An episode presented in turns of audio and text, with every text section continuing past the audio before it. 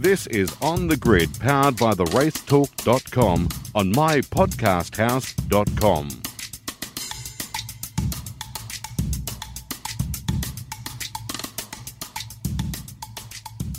G'day, everyone, and welcome to another episode of On the Grid here on mypodcasthouse.com. Of course, powered by the racetalk.com. And we also thank our great friends out there at Truck Assist who help us along the way as well. And some good Truck Assist stuff coming up over the next few weeks, including a nice little uh, preview of Bathurst with uh, Jack Le Brocq next week. Let's get straight into it, though. We've got uh, plenty to happen this week. We're going to start our preview of Bathurst. We'll do that a little bit later on. Broc Feeney also to join us in just a tick. But before we say good day to him, let me say good day to these guys. Richard Craill from the Race Talk. Hello, Richard.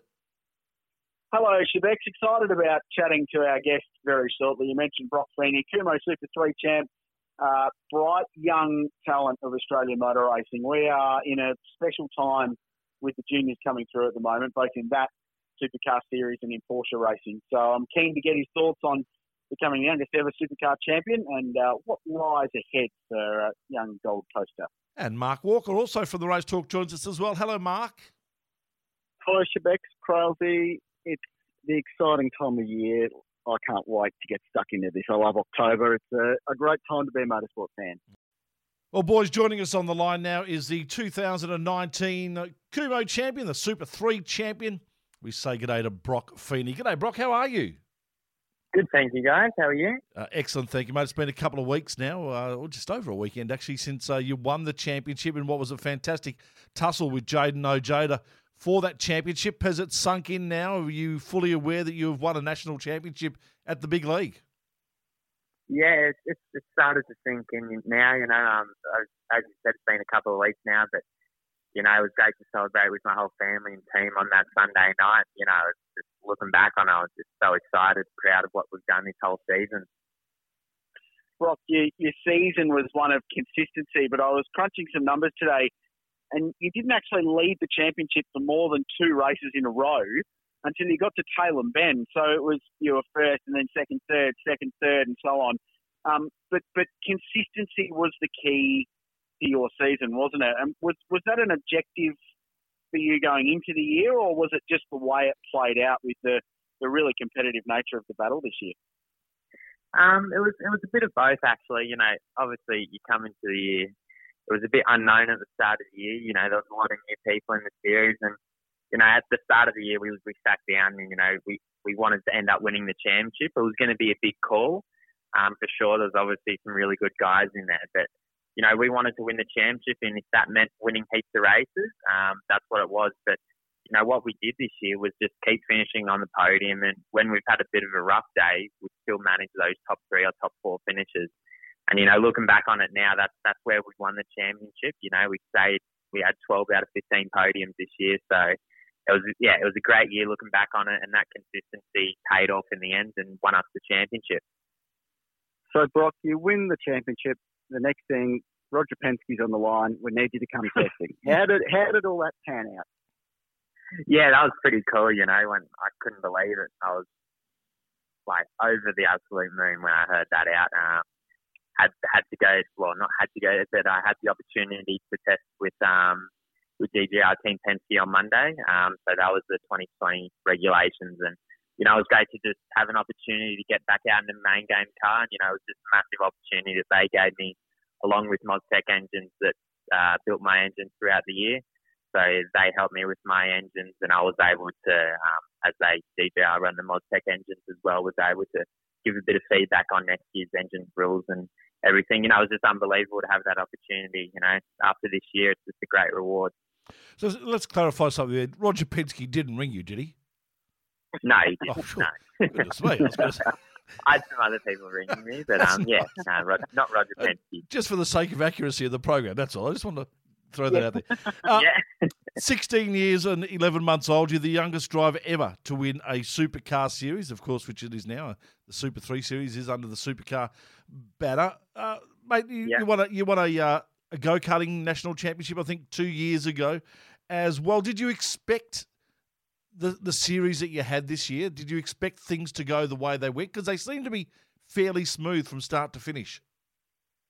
yeah, for sure. You know, it was as I said, I won the karting a couple of years ago, then moved into the 86s last year, where I had um, competed in the five rounds there. So, you know, I didn't have much experience coming into this year, but I was quietly confident actually at the start of the year. You know, I had a great team behind me, and I knew that. And Paul and everyone, you know, I was able to go to Norwell and learn so much throughout the year. So, you know, at the start of the year, we did want to win the championship. It was going to be a massive ask, and you know, we knew that throughout the whole year. But we put a lot of hard work in, and yeah, it was. It's great that it paid off because you know you get to look back on it and you're really proud of all the work you've put in, and it's finally paid off. So I'm I'm super excited, and yeah, it was it was really cool to win that championship.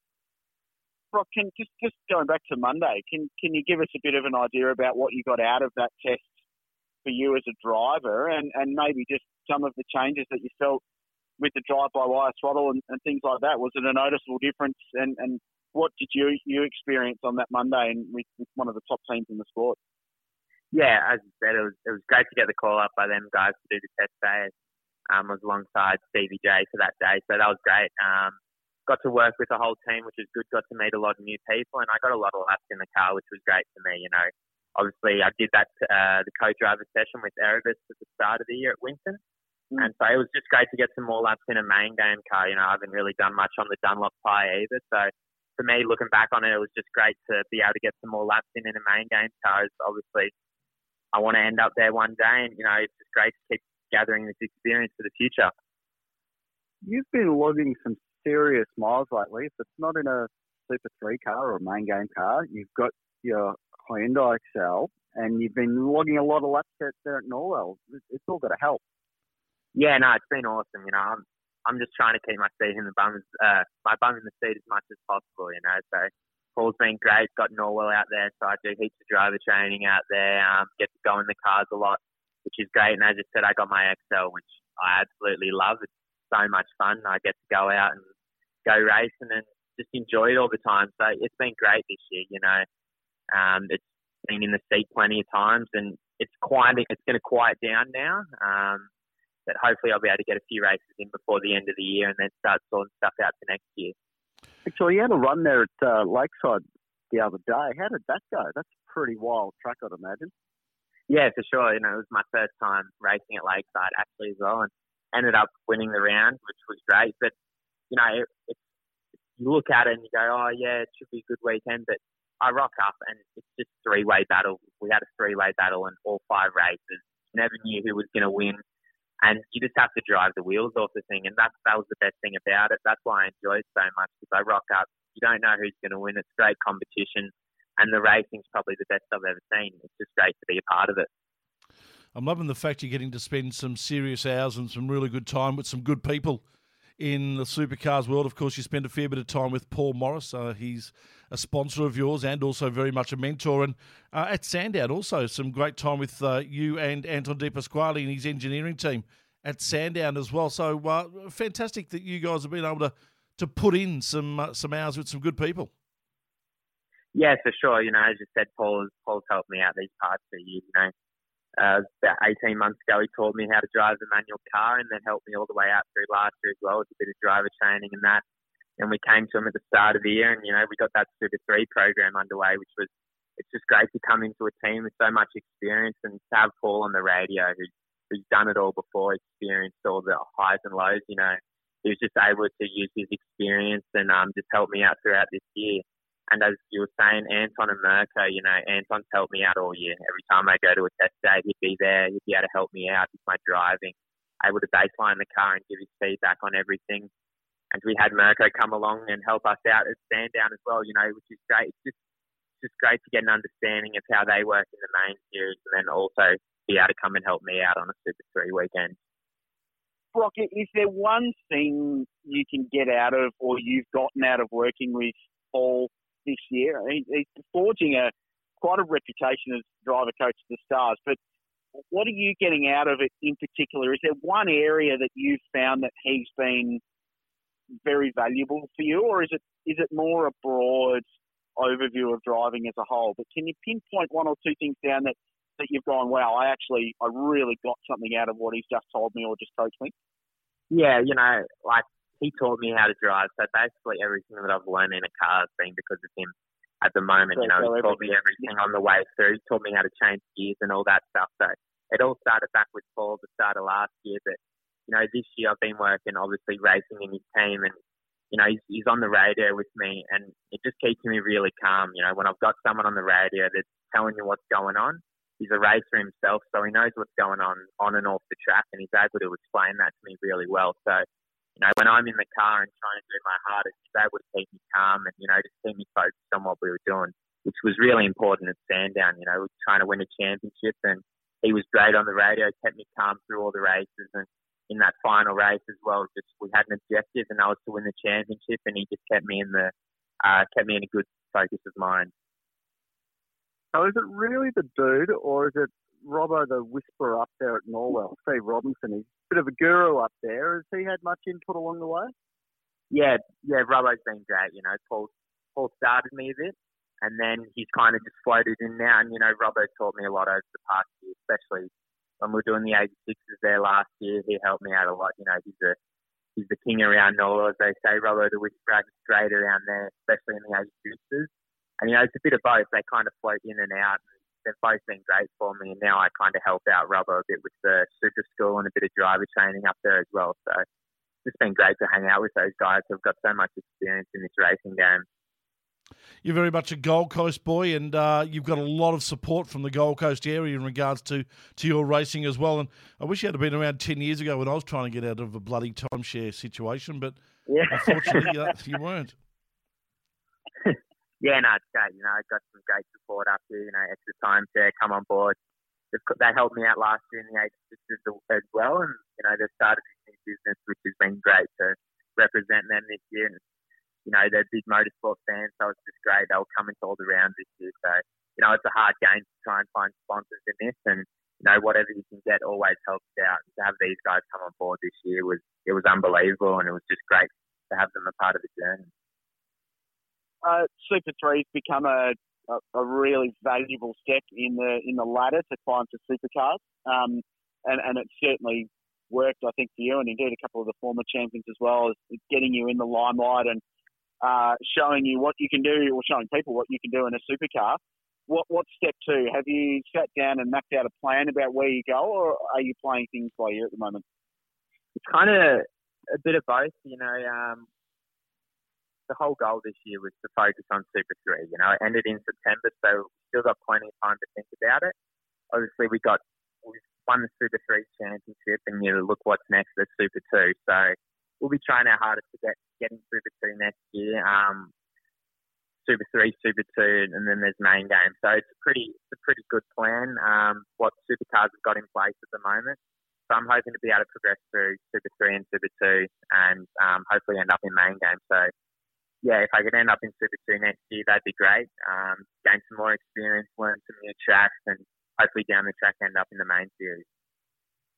And the word on the street is that you are the boss at Slideways Go Karting for just going up there and schooling everyone. Is this true? Well, you could you could say that. I do I do go there a lot. Every every time someone comes up to know they're like, oh, when are we going to slide race? When are we going to slide race? I'm like, yeah, mate, I got you covered with that. nice. I hope I hope they're sponsors of you. Yeah. No, no, yeah, you, we need to sort something out. Come on, Oh, Mark, what's happening? We're spending too much money there. Yeah, righto. It's at this point we should point out that Mark Walker is the marketing manager for Slideway Exactly. Karting. So that, Good so we- opportunity, mate. Yeah. I got some space for my car. I like it. Don't worry, I'll be sending him. Hey, An, um, I'll be sending him an invoice for the ad as well for this uh, show too. So don't worry about that. Yeah. Yeah, no, but that's fair.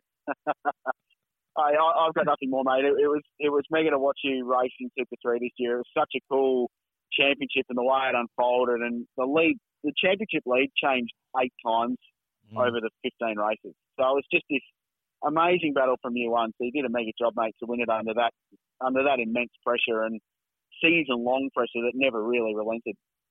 Yeah, no, it was great. You know, the competition this year was really strong. You know, as soon as we started at Phillip Island, you know, there was there was good five, six really competitive guys, and that stayed out throughout the whole year. And it was great to come out on top at the end. You know, look back on it and just really proud of what we achieved throughout the year. And as you said, there were so many championship lead changes that once we kind of got to Tailem Bend got that lead, you know, we aimed to keep that to the last round, and that's what we did. And it was just just really cool to come out on top, and it was a great experience this season.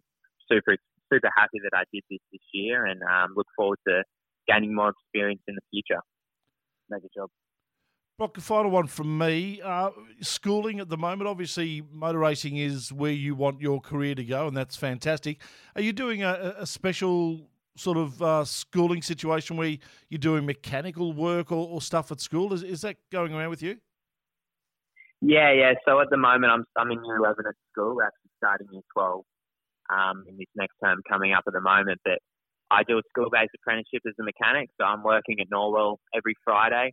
Um, so I'm out there just learning a bit of, you know, what, what's under me in the car, and it's given me a bit of a backup plan as well. So I'm able to gain a bit more experience of the cars that are under me, and it, it also helps us when we were saying go racing Excels on the weekend. You know, I can mechanic on my own car now, just have a good understanding of yeah. what's going on around me, and um, yeah, it's just it's it's a good earn. Well, no, it's just good good to learn more stuff about the car, and I'm enjoying it as well. So that's really cool. Oh, mate, I can safely say that if my head was screwed on as yours when I was 16 and 11 months, things might have been a little bit different in life for me. Well done, mate. Congratulations.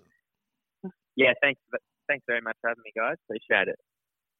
Good on you there. Broc Feeney joining us here on The Grid. This is On The Grid on mypodcasthouse.com. As we continue on the grid this week, as we said last week, we were going to have a, uh, a fairly serious look over the next couple of weeks at what promises to be a an amazing 2019 Bathurst. I, I, I, just don't think, boys, it's going to be as simple as saying the number 17 car is going to win. Bathurst just doesn't do that. No, it doesn't, Chebex.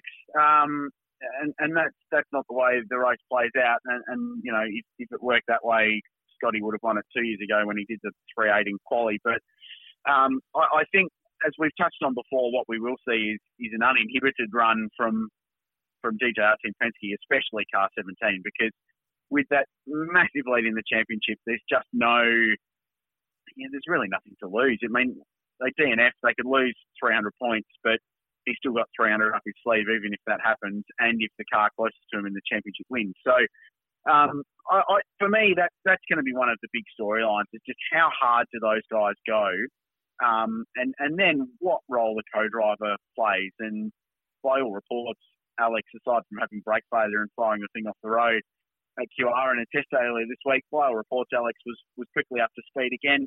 Um, but in the heat of battle in the co-driver cup against Garth Tander and Craig Lowndes, for example, how will he go? Uh, and I, I, think that's the big question mark hanging over car 17 with the fullest of respect to, to Frenchie. But um, yeah, Matt, it's just interesting. It, it's amazing how quickly this has rattled around, even without the Sandown 500. Um, just, just it's already October and we're all ready to go, and I'm looking forward to it.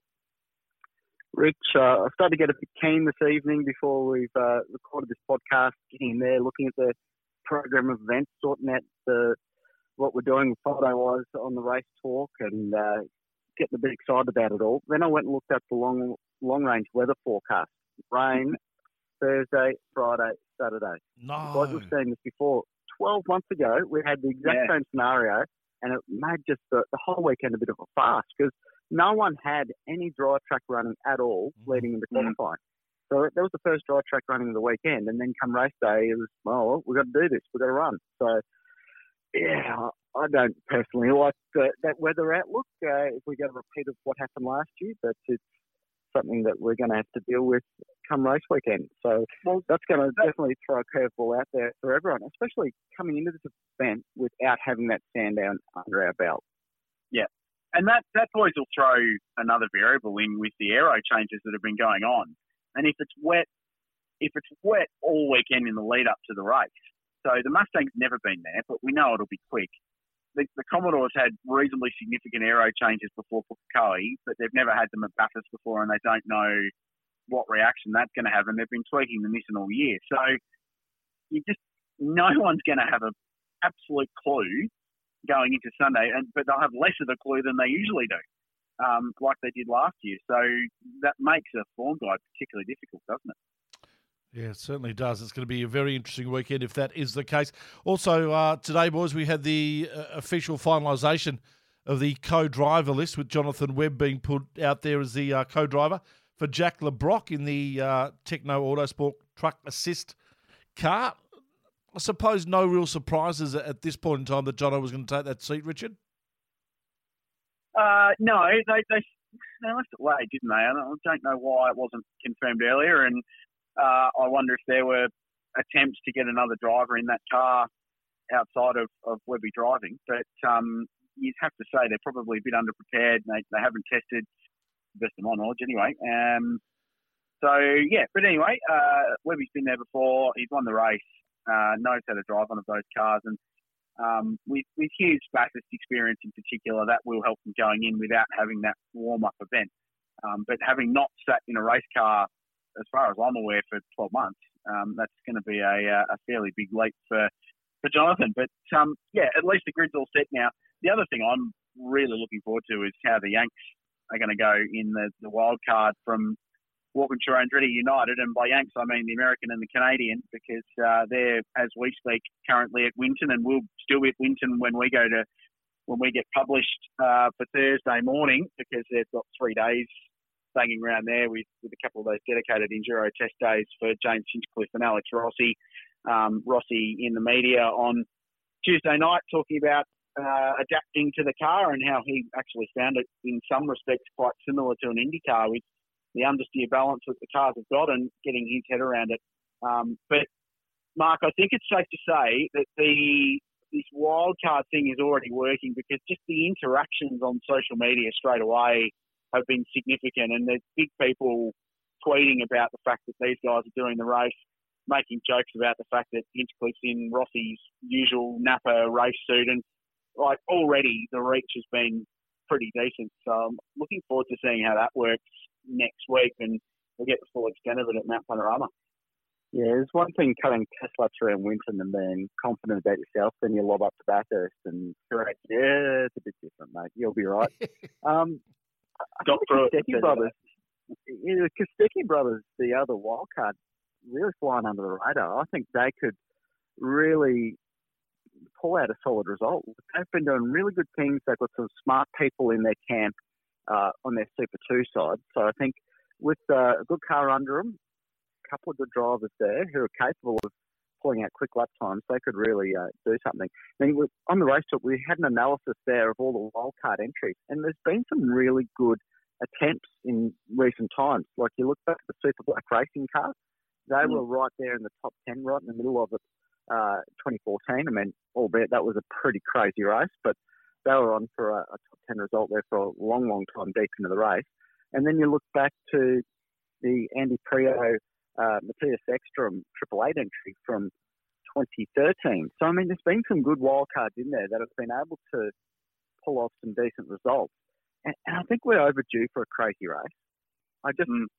feel it's going to be a crazy race because there's no lead in. You know, if it's going to be wet practice, they're just going to all come into this uh, race day fresh, and it has all the ingredients there to be a bit of a crazy one. So I, I think absolutely anyone's in this.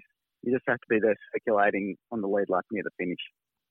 Yeah, let's hope that it is a, a crazy race because uh, it does definitely put out some uh, fantastic different levels of craziness, doesn't it? Uh, from having an hour's gap for lunch while track repaired to so many different things that have happened that can come under the term of crazy at Bathurst. Yeah, 2014 will stay with everyone for a long time, and in particular what we were doing, calling it as well. But um, yeah, it, it, it's going to be fascinating. It was it was good to know that there are a few people talking up a, a record pace and put it go under six hours for the first time. But I tend to agree with Mark that I I think there'll be a few more safety cars this year. There are only four last year, which is why it was the quickest ever great race. Um, I, I don't think that will be the case this year. And even though there's only 26 cars, um, I think there's enough variables in the field and variables in the driver combinations um, to just throw it wide open. And, and yeah, I, I, tend to agree that there'll be some drama, especially if we go into it with some rain in the lead up and people not having a good handle on cars that are already quite difficult to drive in, in various circumstances. We've seen how a lot of the field have been battling this year. So that'll be good. What, what do we think about some of the Smokies, though, boys? And we'll, we'll do a full preview next week. But uh, do you feel like there's a there's a real opportunity this year for a team like Brad Jones Racing to pull a really really big result with one of their three cars. What do you think? They're capable, aren't they? I mean, Mm. they're either really hot or sometimes they're just completely cold back there, aren't they? I mean, Mm. it just depends if they get out of the right side of the bed early in the weekend. I mean, you look last year, and you know had dramas early. And just it just depends how you just unload and, and where the drivers are at. And if they can get away cleanly and get some confidence up in those early practice sessions. Seven practices this year, so there's an additional practice session. Essentially, the, the last practice session's been split in two. So the session prior to the top 10 shootout is a co-driver only session. So that's a bit weird, I think. Mm. You're going to have, uh, normally you'd have that last practice session, last bit, your top 10 drivers that'll head out later in the afternoon and be out there just belting around practice shootout laps. But it's going to be the co-drivers in there for that last half hour run. So I think that's, that's a weird one. I would have put it the other way around. I would have had the co-drivers in the morning session and then the main drivers there in that last practice. So yeah, I think that's going to make things interesting as well. I'm going to say that I, I actually don't mind that, Mark, because I, I, I think it just adds more variables to the shootout. And, and if you're the main, so let's say, let's use car 17. If you're Scott McLaughlin, you run in the morning um, and you make the shootout, you know you're in. Uh, it, it, you, the car you dial in in the morning isn't going to be the car you run in the shootout because the conditions are so different because the shootout's now so late on a Saturday afternoon and the track condition changes so much. And it's not like you're going to put, with the greatest of respect, Alex Premat out with a shoot up, a shootout setup because he's not going to be the one qualifying the car. So if anything, it just throws some more variables at it, which I don't mind. I, as much as we love a shootout, I don't mind a bit more unpredictability in it. And we love a shootout like last year where the Erebus cars did the business late in the day um, and did such a fantastic job. So, yeah, I, I don't mind that. It's interesting. I'm not a massive fan of more practice, though, but at any other track other than Bathurst, at Bathurst you can probably probably cope with it. But there is a lot of running before they get to the serious stuff, isn't there? Yeah, certainly is. I think bring, bring back Wednesday. Bring back Wednesday running. Come on. Well, I'll bring back the, the pre-media test day in September or August, whenever they used to do it. I reckon. Mm. There you go. Hey, uh, just of those uh, of those under undervalued cars, well, that's probably not the word I'm looking for, but cars that probably uh, you wouldn't think of much. I, I reckon that combination of Mark Winterbottom and Steve Richards in the Irwin car has to be uh, one of the better combinations, top five at least. Yeah, yeah, I'd, I'd buy that. Hundred percent. Be interested to know what they're paying actually. Well, you just- You just can't undervalue the amount of experience and the amount of work that Steve Richards brings into that car. Completely. And and Frosty's a former winner. And, and look, on their day, that team have been a top five or top six contender this season. So it's not like they've been out of contention all year long. And they may be one of those teams that just rocks up and for whatever reason that the mountain bestows on you, go quickly all weekend long. Or they could creep up on it and be nowhere all weekend and end up in the top three or four at the end of Sunday if we have a mad race.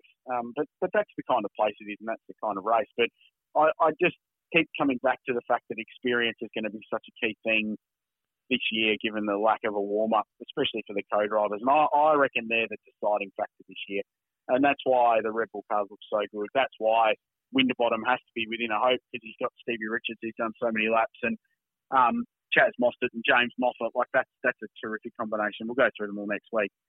But uh, yeah, so many variables. I like it. Yeah, exactly. I I think my smoky there, uh, guys, my smoky would have to be the De Pasquale Will Brown car. I Yeah. just, I don't know what it is. I just like it because they're going to fly under the radar. They're going to give you some good odds at the tab, but you know, they're the sort of team that will, will be there at the end of the day, I reckon. Imagine Will Brown winning Bathurst. Yeah. And and remind Good me, party. guys. Remind me, guys. Twelve months ago, it was a car that actually was a bit of a chance until towards the end. Well, both Erebus cars were, were good last year, weren't Yeah, they? So yeah, um, and that for whatever reason, for the last two years, that team have been arguably the best at Mount Panorama. They won it two years ago. Should have won it last year. Um, yeah, absolutely, and they they're going all right this season. So, yep, uh, it's uh, it's a good thing. It's a real good thing. Uh, Another good thing was uh, out on the Race Talk Facebook, of course, uh, on the grid powered by the Race Talk. We uh, put out and asked our uh, readers and, and listeners to give us some questions about what they want to know more about Bathurst. And Crows, you got a little compilation of those.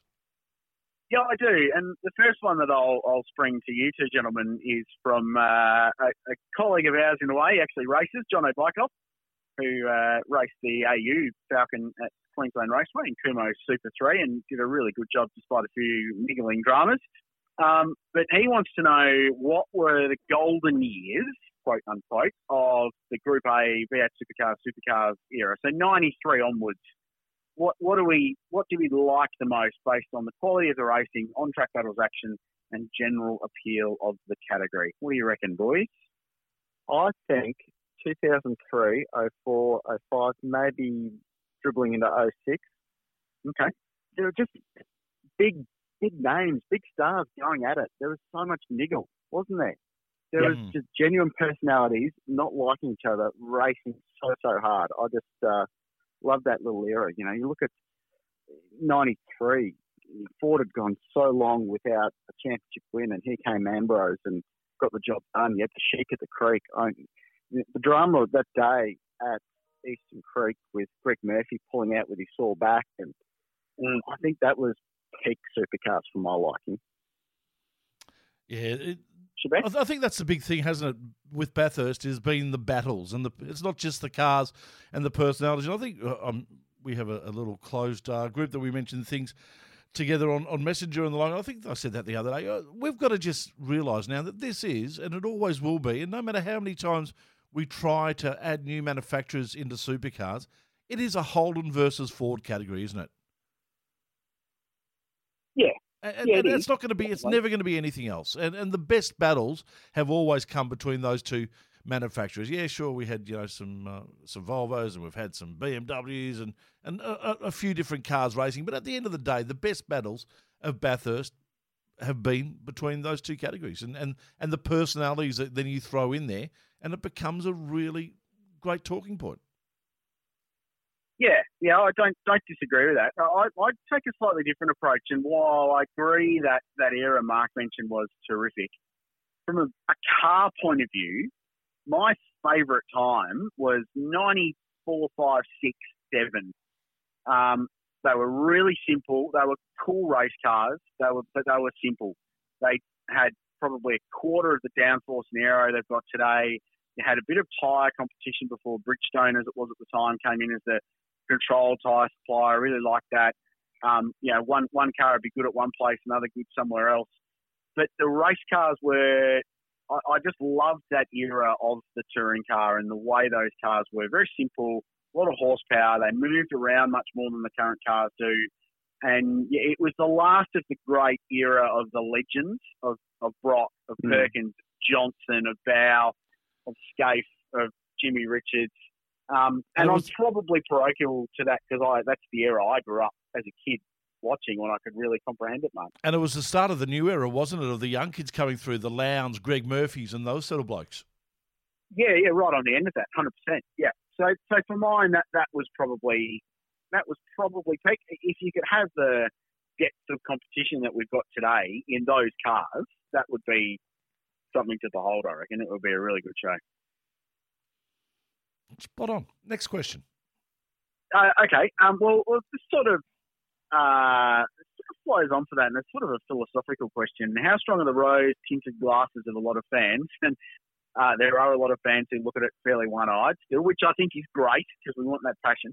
Uh, will the same people be complaining about DJRTP and Triple Eight domination uh, are the ones happily enjoying stories of Brock winning by six laps. So I suppose it's silly look on the history of the sport with rose-coloured glasses too much, and when we've got such a competitive era, or is it these people complaining about the domination of one team, or this year Scott McLaughlin? Um, are they the same ones that go back and cheer about how cool it was when Brock won by six laps, or Godzilla dominated in the early 90s? Well, Rich, how did people complain before the internet was invented? That's a very good question. They picked oh, up the phone. The editor, they picked up the phone. Letter, oh. Ah. letter to the editor, in, in, which case only four or five would ever be published. And The thing is, you can go back on YouTube and watch any era of any motorsport you like, and most of the time, it, it, it isn't it isn't what you remember it. You know, you look back at some of these eras, like I've been watching a bit of the old Group C touring car stuff that's uh, floating around out there. Like the cars were unreliable. There was so much politics. Like if you don't like the politics in modern day racing cars, definitely don't watch Group C touring cars. Good grief, they do your head in. And, and you had these absolute dominant people. You had Brock out there smoking everyone. You had Dickie Johnson on his day would uh, return serve, but it wasn't the depth there. You know, okay, the cars were cool and it's a throwback, but yeah, I don't know. I, I think we're pretty lucky the way that we've got things right now. Mm. Yeah, agreed with that. I think we are really lucky the way, uh, and we, we've got while we have a domination at the moment, and we're getting that with the car 17, and we've sort of seen a little bit of that, I suppose, with uh, Triple Eight over the last few years. We still get pretty exciting racing to the extent where you know you go to most race weekends, and you're not hundred percent sure that someone's going to win that fairly handsomely, and and Bathurst would be the same. We go into this weekend yeah. at Bathurst not knowing, honestly, who's going to get over that line. We all think it could be the 17 car and the fact that, you know, McLaughlin and Premat, great drivers, McLaughlin going fantastic, the team going well. But it's mm. Bathurst. There's no prediction. Yeah, and um, I, I think people referring to this year, we're in a special year. Like this, this is a year. There, there, are five other blokes driving Ford Mustangs and another one driving a, a Shell V-Power Ford that could be beating Scott McLaughlin, but they're not.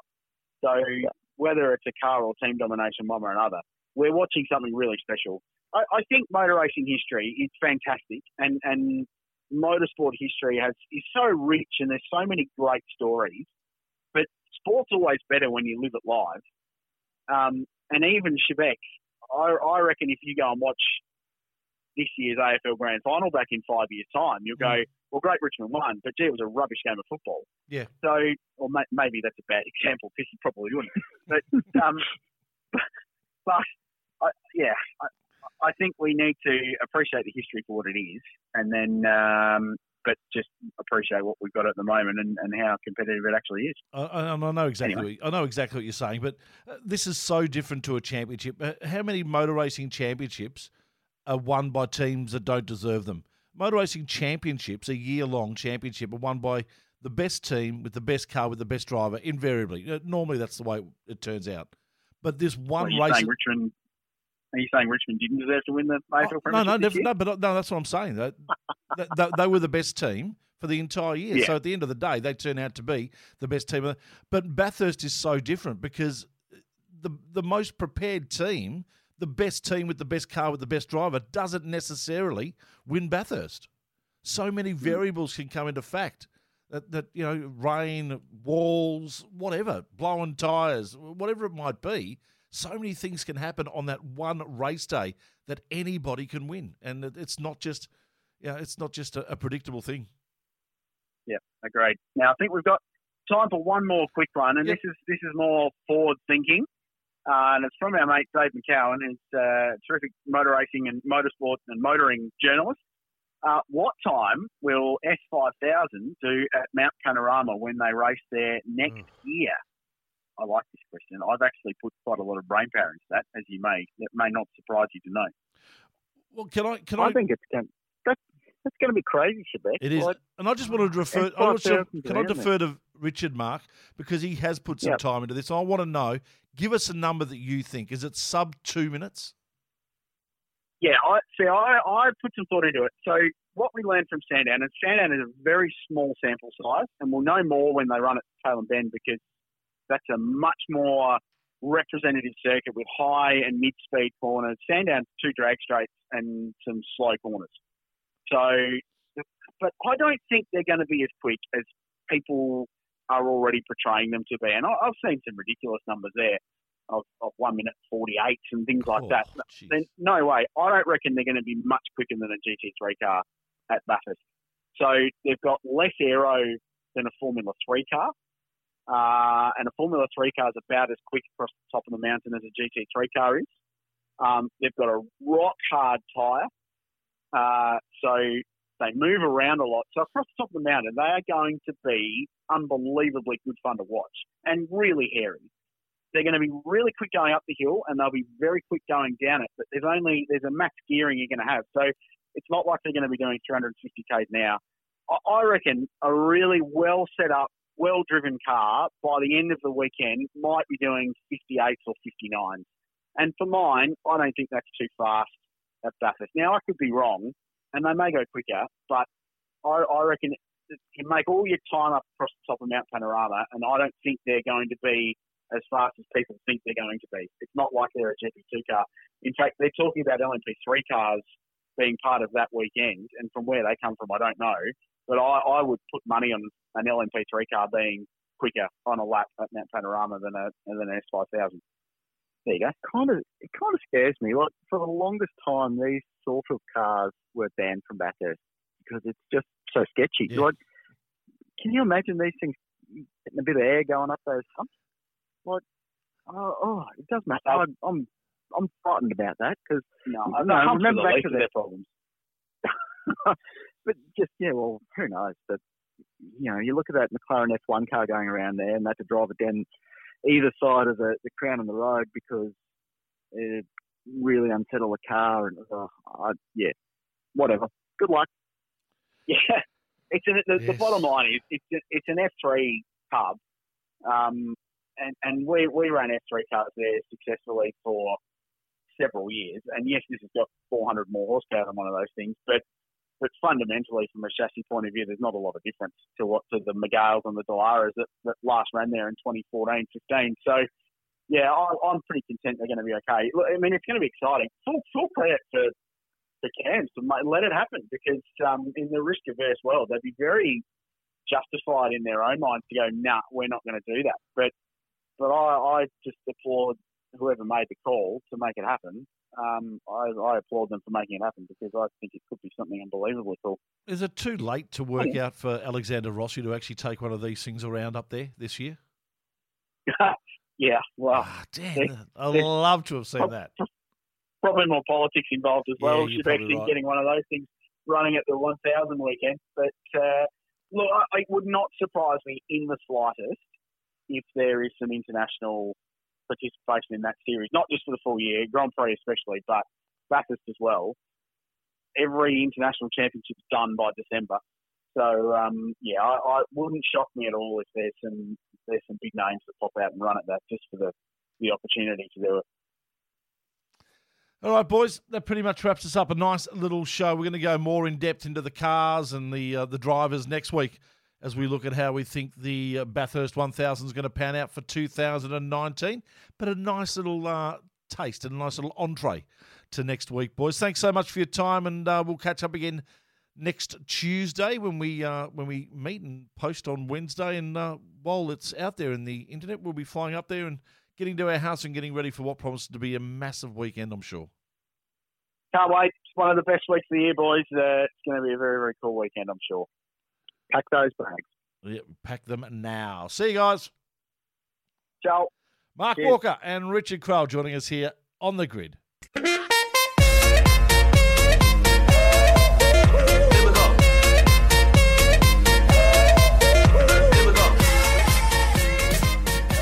So there you have it, another episode of On the Grid wrapped up and locked in the can. Once again, thanks to our great friends at theracetalk.com and also Truck Assist for their help as well. Back next week with a big preview of the Bathurst 1000. And don't forget also, as we did last year, this year as well, from Thursday right through until Sunday, On the Grid will be live, uh, live to an extent, but we'll be throwing up regular updates after all the practice sessions, after whatever you might see out there uh, in regards to supercars at Bathurst.